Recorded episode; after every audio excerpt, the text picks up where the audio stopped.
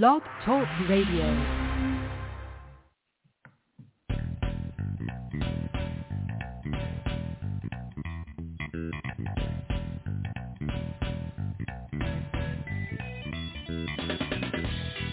Welcome to the Football Garbage Time NFL podcast and our Scares and Dares episode where we review our favorite horror movie scare of the week and we give you the NFL player prop bets we dare to make. My name is Ha Kung Wong and I'm the editor-in-chief of Football Garbage Time and with me as always for our Scares and Dares episode, senior staff writer Joanne Kong. How are you doing, Joanne? Good. Hi, everyone. All right, so we got plenty to talk about this week, so let's get rolling.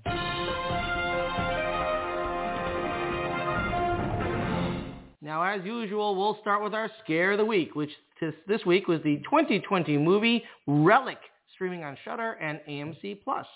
Uh, Relic runs for a relatively brisk one hour and 29 minutes. As I mentioned, it's from 2020, had a limited theatrical release then, and then also went on to streaming.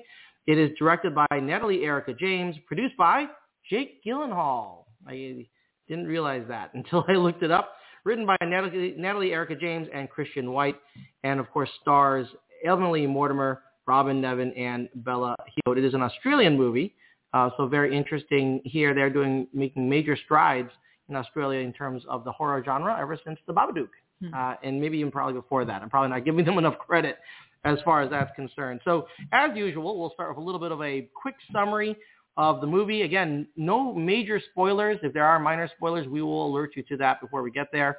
And after that, we'll get to our picks of the week. So if you don't want to hear our movie review, fast forward about 15 minutes and you get our picks. But hang on in there and we'll give you a little bit of a insight here on the movie Relic, which you can find again on Shudder and AMC Plus. All right, so a little quick summary here.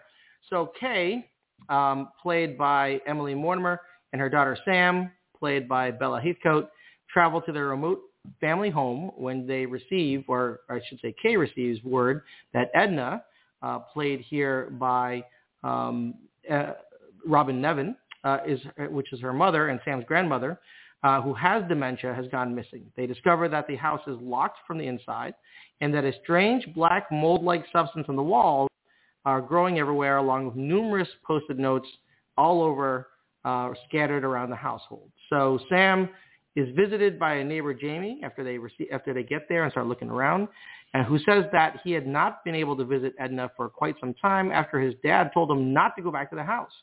Uh, Sam and Kay grow increasingly disturbed by loud creaking and knocking from inside the walls and the appearance of more black mold throughout the house. That obviously would make me very nervous as well. Uh, the black mold and the creaking and knocking. Oh, I think more the black mold. Yeah, well, moving the black mold moving that quickly obviously makes me very, very nervous. but creaking and knocking in the walls, typical haunted house stuff. I don't like it. All right, next morning, Kay finds that Edna has returned barefoot and dirty and unaware of her own disappearance. Kay has a doctor visit to examine Edna, and she's found to be mostly okay and without injury except for a mysterious large black bruise on her chest.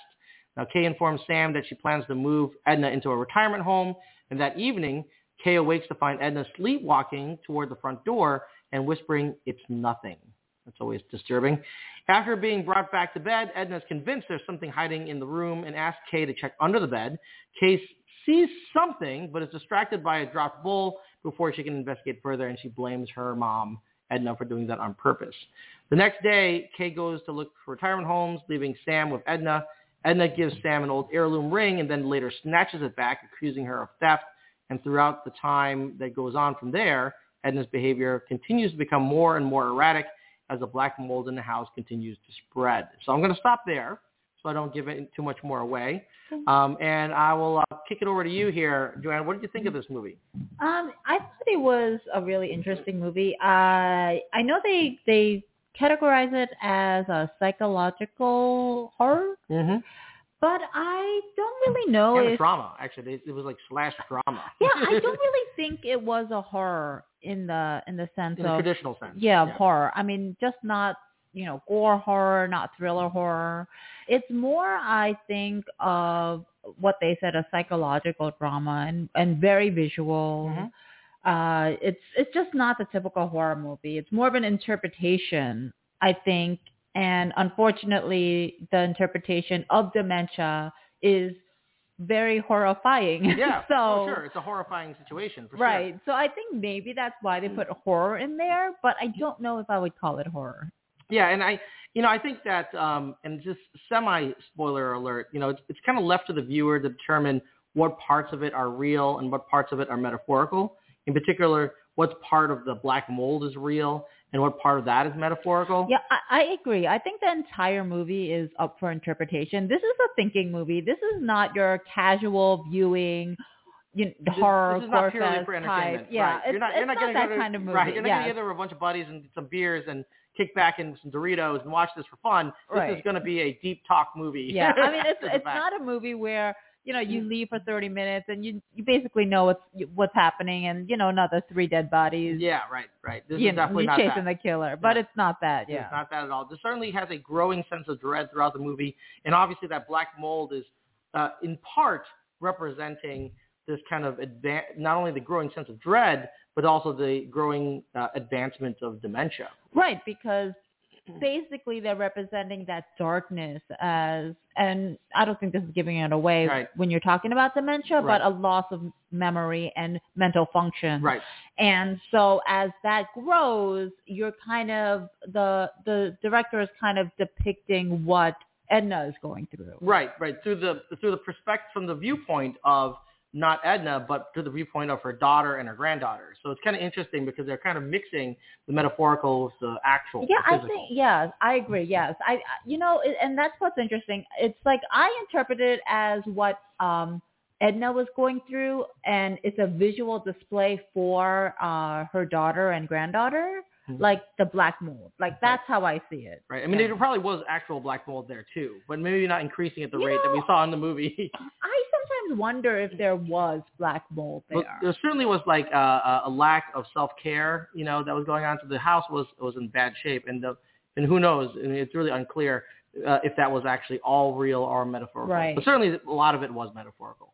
Um, so let me ask you, what did you like most and least about this movie? So I think I and I really thought about this because it is a very interpretive movie. Yeah. And for that reason, I think I what I liked most was the visual interpretation of what Edna is going through as she battles dementia. Right.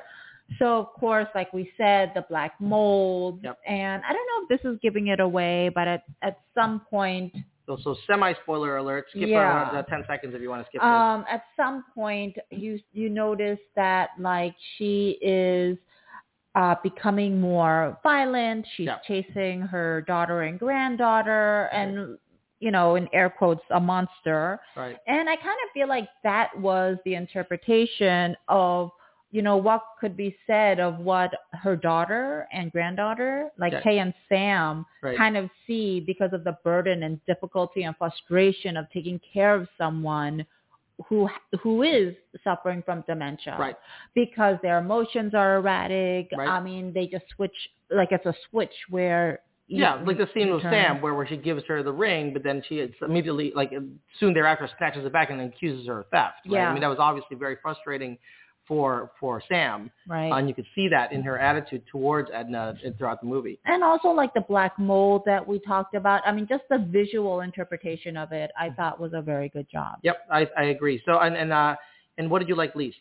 So the what I liked least, and this is, um, I just, you know, it, it there's nothing wrong with this movie. I think it's a really good interpretation. But what I liked least, I think, was a particular scene. So Oh. I don't know if this is also a spoiler Okay, alert. so semi mini spoiler, guys. Uh, fast forward ten seconds if you want to skip this. But there is a scene where Sam goes into the, her grandmother's closet and Right. finds like a secret passageway and she goes in to look around Mm. and the passageway starts I like you don't realize it in the beginning, but it starts changing. Like hallways change, like uh, dead ends where it was open before, the walls start closing in, and you don't realize it when you're first watching it, and you're like, "What's really going on here?" Right. And to be honest, I, I, I, you know, didn't really um like that. I didn't really like, like that that scene? scene. Yeah. Okay.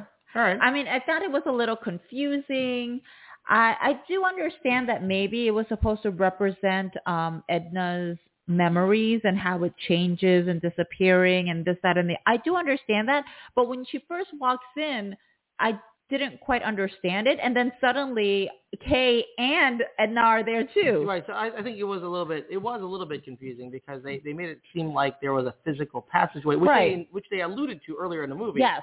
Um, but it became impossibly long and impossibly confusing. So yeah. really so the scene was very long, and and I I just thought that particular uh, scene in the movie was yeah confusing. Okay. So I, what I liked most, I, I think I agree with you, was actually the way they depicted things. But I really did enjoy their camera angles. They did a lot of really close camera angles, um, and they used darkness well. They didn't over, they didn't use it in a way where you couldn't see details unless it was meant to be that way. Like the scene under the bed, there was darkness there. You were meant to see something there, even though it was hard to see. The other scenes in which they walked through the house and it was dark, it wasn't so dark that I couldn't tell where they were going. I think they employed it uh, well using candles and flashlights and all that stuff. So that kind of really imparted a feeling of claustrophobia, and I, I liked that uh, that they did that. I also liked the fact that the house they really represented the house in two different ways. I mean, it was both full of things and empty at the same time. So physically and metaphorically, full and empty at the same time, and they had to depict that visually, and I think they did a great job of that. Uh, in the way they framed things by showing the significant amount of stored items like photo albums and personal trinkets and all those things, but accentuate how easily those things are cast aside uh, and the reason for uh, not and the reason not for nostalgia purposes, but for fear, uh, causing fear. You know, the fact that these things actually cause fear as opposed to nostalgia. So I think that they had to impart that in the way they depicted it on camera, and I think they did a great job of that. And I actually kind of like the sequence that was in the closet, although I do agree that it was a little bit confusing um, since it was again impossibly long and impossibly confusing closet. But it did kind of depict of this navigation of this stored personal items and uh, while trying to avoid some unseen antagonists. And it kind of reflected the kind of anxiety one would feel when dealing with somebody with dementia, but also when you have dementia. So I thought that was kind of a, a good visual depiction of what they were trying to get across. What I like least about this was that um, everything we talked about, basically, it was so metaphorical that it was really difficult to determine what was real, what wasn't real. Maybe that wasn't the point. Maybe that was the point. I don't know.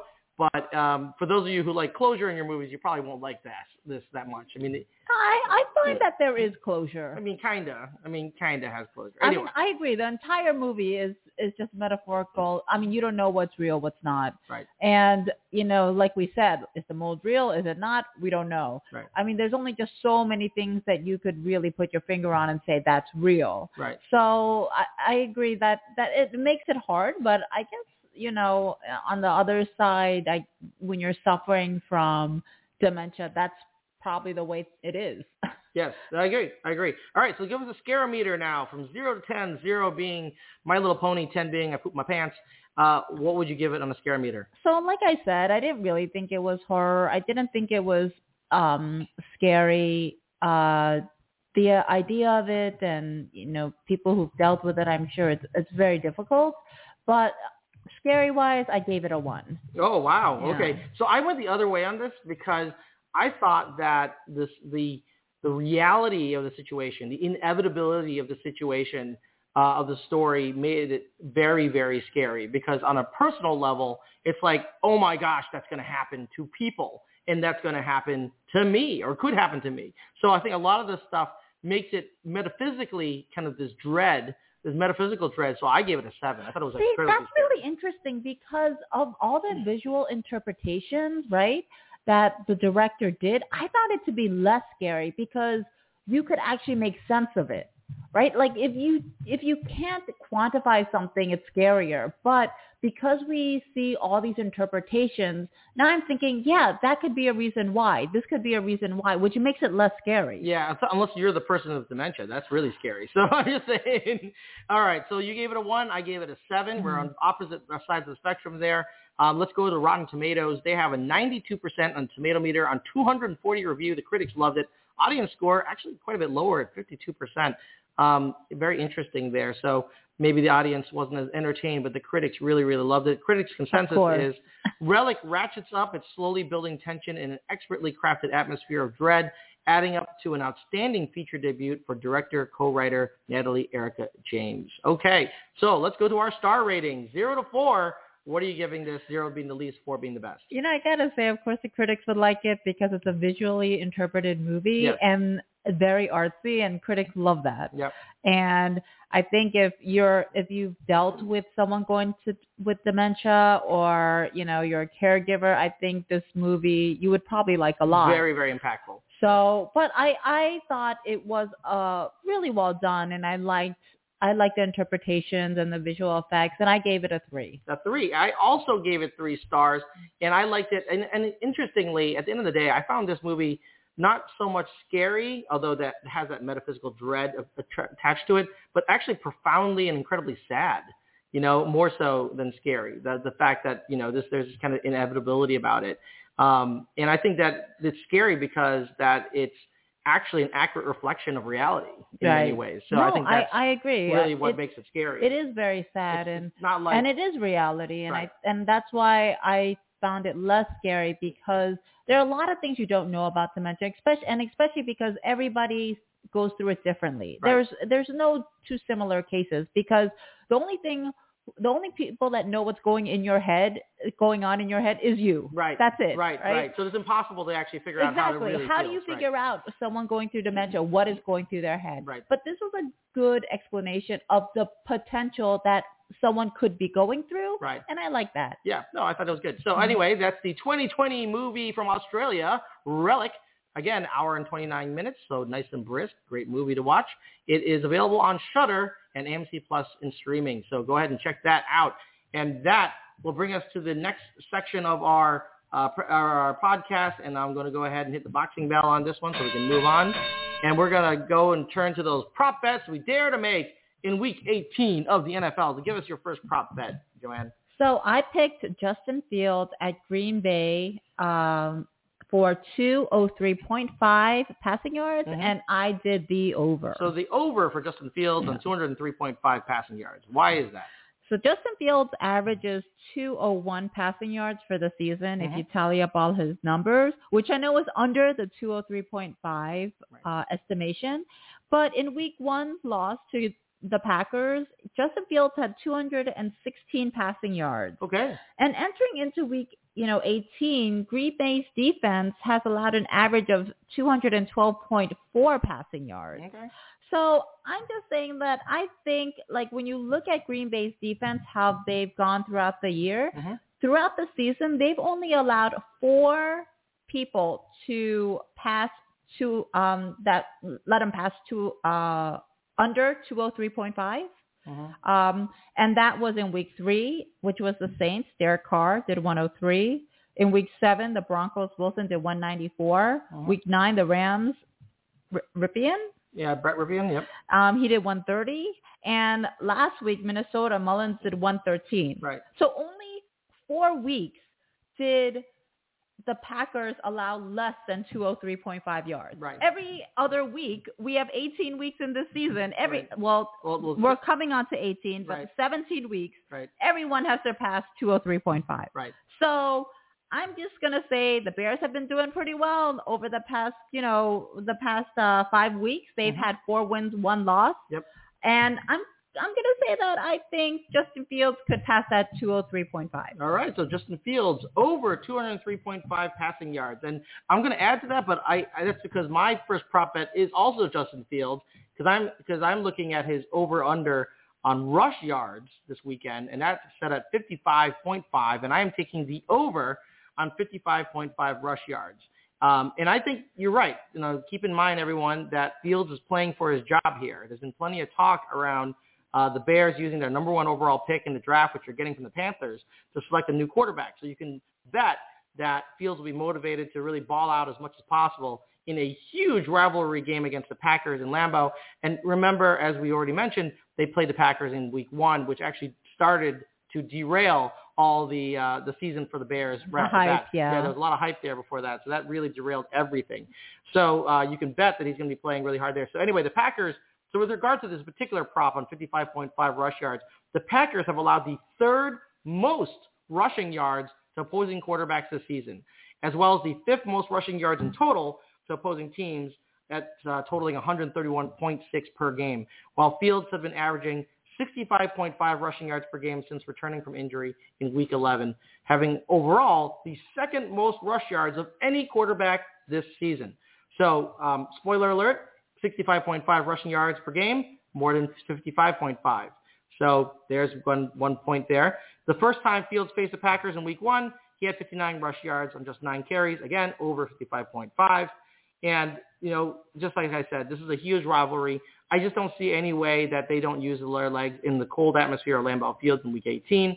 Um, he's managed to beat this over uh, since he's been back from uh, injury, and the uh, and the Packers can't stop the run when it comes to quarterback. So take the over on 55.5 rush yards for Justin Fields. All right, what's your second pick? My second pick is uh, the Buffalo Bills defense against Tyreek Hill at 94.5 receiving yards for Tyreek Hill, and I'm going to pick the under. The under yeah. on Tyreek Hill on 94.5 passing yards. Why is that? So it's interesting because a lot of people feel that Tyreek Hill will surpass this without an issue. I'm kind of skeptical. Um, I know this isn't just any game. These two teams are playing for the AFC East division title as well as the two seed. Right. but you, when you think about it, the absence of Jaylen Waddle is going to be, you would think, would open up doors for Tyreek Hill. Mm-hmm. But Tyreek Hill doesn't fare very well against the Buffalo Bills defense. Okay. So um, in uh, when the last time these two teams met, Tyreek Hill only had let me see, 58 receiving yards. Okay, 58 receiving yards. That's that's really little. And so like and when you look at his um his record against the Buffalo Bills in 2022 right. because of course this you know this season we only had one game. Right. He averaged only 57 receiving yards from the 3 times that they met in oh. 2022. Okay, consistent there. Uh, around 58 57 58 yards every single time. So and when you look at week 17, where Waddle was also out because of injury, Tyreek Hill only had 76 passing yards. Okay. So you're talking about now you have a player that has problems against a particular defense, which has been very good. Mm-hmm. And now he's also dealing with an ankle injury that I'm guessing hasn't gotten better since last week. Or marginally better at least. So I'm gonna say I'm gonna pick the under. Okay. I'm gonna say that he's gonna have less than 94.5 receiving yards. All right, so Tyreek Hill under 94.5 receiving yards. Uh, all right, my second pick is Jordan Love. So Jordan Love, uh, the quarterback for the Green Bay Packers, uh, he has a passing prop of over under 246.5 passing yards. I am taking the under on 246.5 passing yards. Now Jordan Love now, Packers fans, just don't come at me yet. Jordan Love has been really good lately. Okay, I admit that, but his pass catching options are still a little bit a little bit limited. Christian Watson, Dontayvion Wicks, and Jayden Reed all are coming off injury right now. He's gone under 246.5 passing yards in 10 of 16 games this season, including in week one against the Bears. And since then, the Bears' pass defense has just been improving. They've allowed only 222 passing yards per game over the last seven. And I'm sure that Montez Sweat joining the Bears four games ago also helps with that. So I suspect the Bears will want to play ball control with their running game uh, behind Khalil Herbert and Roschon Johnson, both of which had great games last week, as well as Justin Fields, which I have the over prop on rushing, um, which should limit the number of possessions that Love has. Uh, the Packers may still win this game. In fact, they're, they're theoretically should win this game. But I do think that Love goes under 246.5 passing yards regardless based on the stats and based on the, the conditions of that particular game. And that, my friends, brings us to the end of the show. So let's go ahead and hit the air horn on the show. All right, Joanne, give us your social media so people can follow you. It's at Kung Fu for You on X, formerly Twitter. All right, and feel free to come at her on her picks. Whether she gets them right or wrong, I'm sure she will find a way to ignore you. um, so as usual, thank you for listening and wasting time for us. You can wasting time with us, not for us, wasting time with us. We're all wasting time, really. Uh, you can find me at FB Garbage Time on Twitter or X. You can find me at the Football Garbage Time page on Facebook. Uh, we'll be back next week with more horror movie reviews and prop bets for the wild card round. Until then, watch those horror movie scares, make those NFL prop bet dares, and enjoy your NFL week. Good luck, everyone.